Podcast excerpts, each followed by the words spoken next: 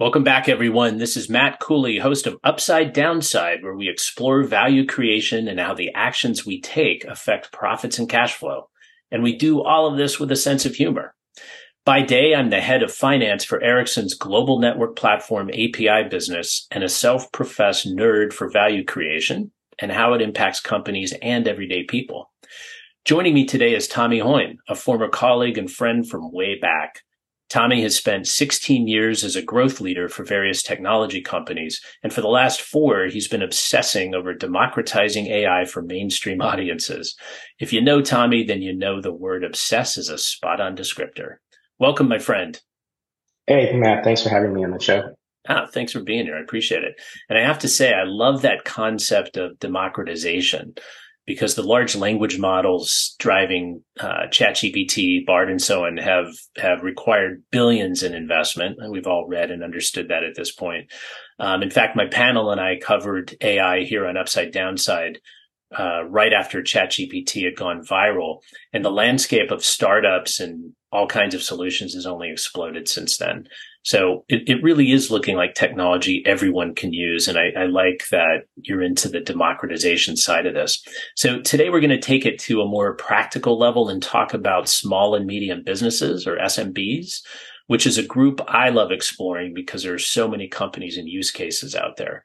So why don't we start there? Um, what's changed, Tommy, between the release of ChatGPT, Bard, and so on, um, and now? Yeah, that's a great question. And if I can take a step back and just kind of give you perspective on the growth of ChatGPT or just GPT uh, technology overall. So Netflix, when they first came into the market, you know, it took them three and a half years to reach a million users. Instagram took two and a half months to get that to reach you know their million users. ChatGPT did that in less than five days. So five as you days. can see, Wow. Five days. That's it. So they came out, um, they released like November 22nd. And five days later, they got 100 million users. And I'm sorry, a million users. And then by, I think, February 23, which was the last time we got some metrics, um, they were over 100 users, 100 million users. Mm. So if you can see the magnitude of, you know, the, the AI technology and GPT specifically.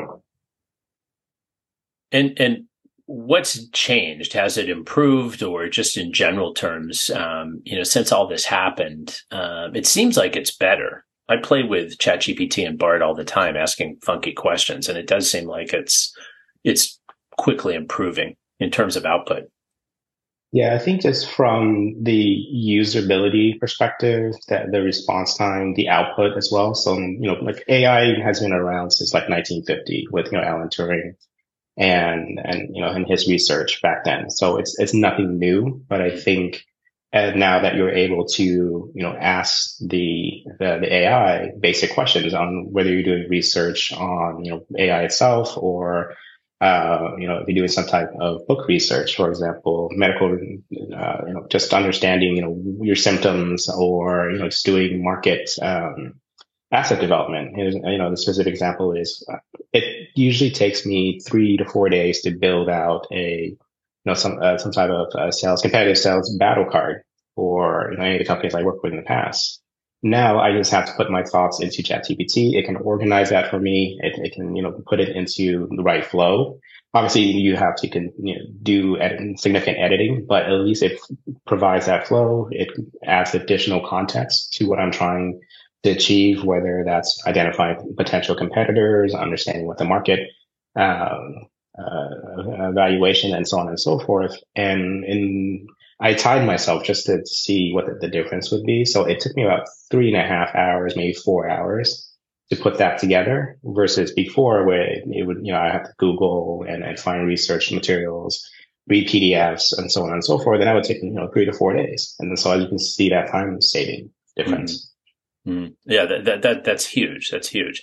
Where do SMBs come into play? And uh, you know, because that that's what we wanted to sort of dig into today. And what use use cases, from your perspective, are looking promising uh, for that segment? And and you know, this is a podcast about value creation, so particularly around improving profits and cash flow. You know, what what are those use cases that that you're seeing and uh, you know are on the horizon for the SMB space?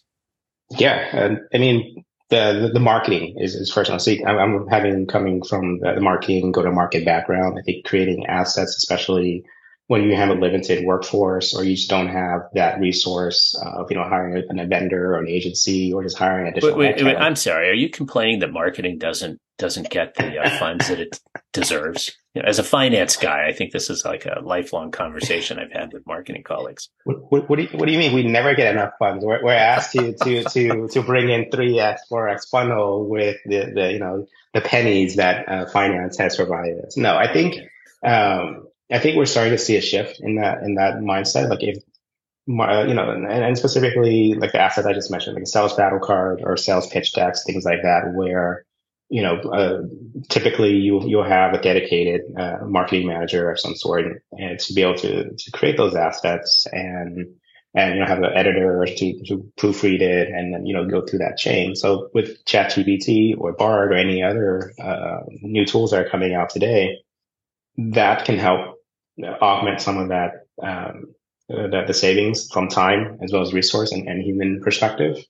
And then other um, use cases that we're starting to see is customer service, right? So yes, chatbot 1.0 has been around for I think you know five to seven years. With like uh, you can go on any e-commerce website, talk to the chatbot, but it's very event driven, very you know uh, decision tree based responses. I ask a question, it gives an answer. I ask another question, it gives an answer. It's very prescriptive, right? So you're not going to go be able to go outside that box and say, Hey, I just want to find out when my order is going to ship. Then, you know, it'll ask what's the order number and you give the wrong order number. It's like, oh, no, it, it, we're not going to respond well. Don't or, give the wrong order number. or, or, you know, if you're, let's say you misspell the product, like I want to buy this ladder. Um, you know, I have no idea how to describe it, but you know, then the, the, the, you know, the chatbot will just be just cut down. Like, I'm sorry, I'm not able to understand what you're asking. So in, in those instances, you know, you're going to piss off the customer before, or the user before they be, are able to become a customer. And that's, a, you know, an overall poor experience that AI is helping to solve today. Mm-hmm. And I think, and, and, and how, how accessible is that our chatbots to SMBs, for example, because that strikes me as something uh, of an opportunity now. Um, you, you, know, we we have chatbots at my company, and I certainly have been you know following it at least at a high level. Um, it, it requires quite a bit of time to implement implement. You know, at least the 1.0s. So, uh, how does this change the playing field for SMBs in terms of chatbots?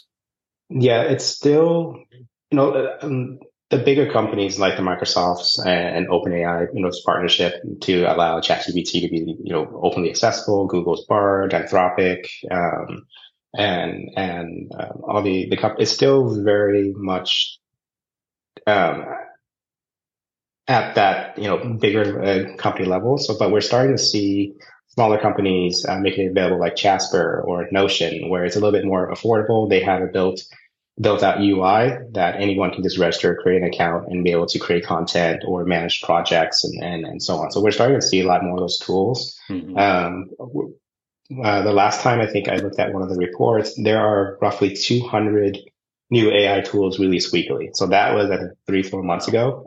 And we're starting to see a lot more of that. But I think the other thing you have to keep in mind is a lot of them are still hodgepodge. They're just building on top of the OpenAI API. And so there's still uh, uh, a level of development that has to be created or that value, that UI level value that um, companies are still trying to identify. But if you're just trying to use the, the, the tool today just to create uh, content or some type of um, you know asking it questions on you know like your your financial reports for example so you I think with the new multimodal uh, OpenAI, you can upload a document. It can recognize, you know, I mean, obviously you want to do it behind your firewall, of course, just to, for privacy reasons. Mm-hmm. But you, you know, it can, you can start to, to ask the, the, the AI, you know, like, what's my P&L look like? You know, how much did Tommy spent last month on his wonderful marketing campaign that's going to bring absolutely 10x to the you know, Ericsson. 10, 10x OpEx or 10x, uh, net income. Uh, just kidding. Just kidding. Yeah. let's not get into the weeds. It's 10x. yeah. Let's keep it. that's, going, that's going on.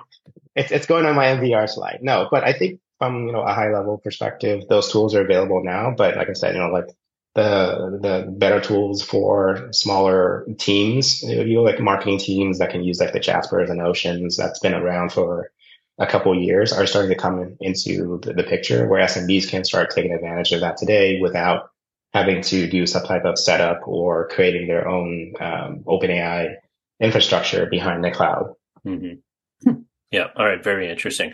So, you know, we're definitely still in a hype curve, right? I mean, uh, you alluded to it 200 new tools released weekly everybody's sort of piling on in this space. And uh, you know darwin will take care of uh, who comes out of it successfully on the other side. Uh, but we are still in this hype curve i believe anyway. And and you and i know from our careers in technologies that companies you know may adopt something new. And particularly if you're an early adopter you may not quite realize the returns that um, you know the people selling you the tools uh, promised how should SMBs and their finance business partners help manage those types of risks? Should they be early adopters? And if they choose to do that, um, how do you mitigate some of these risks so you're not you're not ending up with something that doesn't work, quite frankly? Yeah, I think you made a great point about training a lot of large language models takes billions of dollars, as we can, you know, we've seen with all the, the companies are raising tons of money today to do that. And just like any new tool or solution, I think having um, setting one, setting the right um, expectations of what what's the outcome, what's the pain point that the company's trying to solve for, um, is is probably always the first thing that I always allude to. Is like, what are you trying to solve? What are you trying to fix? Are you trying to um, increase your marketing team's efficiency? Um, you know, because you you know you're not going to have a full team like the large organizations will have. So are you trying to do more for less without burning out your team, right? So those are the first, you know, thing to, to look at is what are the expectations? And then second is probably the ROI. What, you know, when we adopt this tool, what are we expecting to get out of it? And then can that be scaled across organization where other teams can use it and, and, and have that, you know, one company perspective or mindset where, you know, one tool can be used across the board. So you're not working in silos and, and, you know, and, and, you're not, you know, requiring different departments to have to use different tools just to talk to each other. I think that's another uh, another thing. And then I think the the third is just rolling it out in phases, just like any, just like with software development. Right? You want to roll it out. Te- the, the first one, test it, see how it's working. Well, uh, is is your team, and, and, I think that's another thing that you know I'll, I'll add into there is the training and support. Right, a lot of people or a lot of organizations will adopt a tool, but their their the users are not trained properly to use those tools, right? Give us your prediction where SMBs will be two to three years out with AI, um, and particularly, you know, what you think the impact will be on profits and cash flow.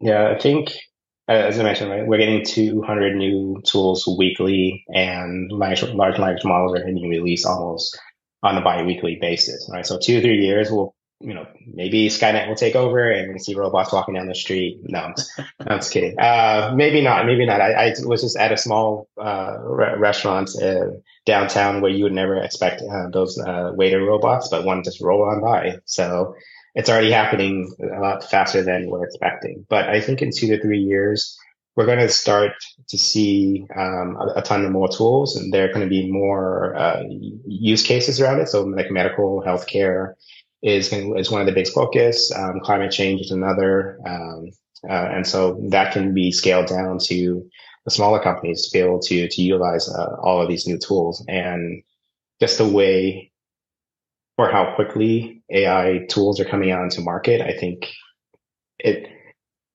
I'm cautious to say, you know, we're going to get all kinds of, you know, great tools and, and whatnot, but I, I think we will. It's just what's the level of penetration that we're going to have. Um, I don't know, you know, the, the, internet, for example, right? When it, it, first came out, I mean, a lot of uh, the executives like um, Jensen Huang from NVIDIA is referencing the AI uh, adoption to when the internet was created back in like 90, in the 90s. And so we're going to see a, a, lot more use cases. We're going to see a lot more tools and we're going to start to, you know, and, and that democratizing AI at SMB level, I think we're going to start to see it across the, the board from to all types of business functions, whether it's customer service, most likely to sales, to uh, you know back uh, back office uh, operations as well. Mm-hmm. Okay, well, it, it, I mean, it does sound promising, and there's there's a lot going on. So, um, companies should SMBs in particular should be able to extract value out of this. Um, and you know, it doesn't in my opinion, it doesn't need to be a long term return either. Uh, with this many tools coming out and, um, you know, the growth curve ha- happening so quickly, it feels like, uh, you know, these tools should be accretive to the bottom line fairly quickly after implementing them. So uh, that, that's pretty neat.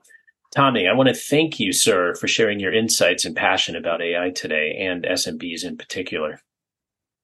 Yeah, it was my pleasure. Oh, I just want to add one more thing. Like, um, low code and no code platforms are going to be the new, it is the new thing now. So that will significantly um, shorten the adoption curve as well as we started to see, you know, how small business can actually take advantage of that to build out their own AI assistant without having to hire an expensive uh, development firm or, or developers as well. If you know they, they have that type of technical capabilities, or or you know that's another I'll throw that out there just to get into the universe to, you know, again, to my whole democratizing AI for the no, everyday excellent. business. That's excellent. So that we're not all, you know, ha- having to fight over the same uh, software engineers, uh, you, you, know, ad nauseum like, like we have for decades now. Oh, that's excellent. All right. Good point about low code and no code. Okay, uh, to our listeners, I appreciate your support. Um, and I do want to mention, as some of you already know, I do occasionally accept short consulting assignments, and all revenues are donated to charities. See the link in the episode notes if you're interested in learning more. And remember, everyone, there's a ton of value out there waiting to be created. So sharpen your pencils, and we will see you soon. Thank you.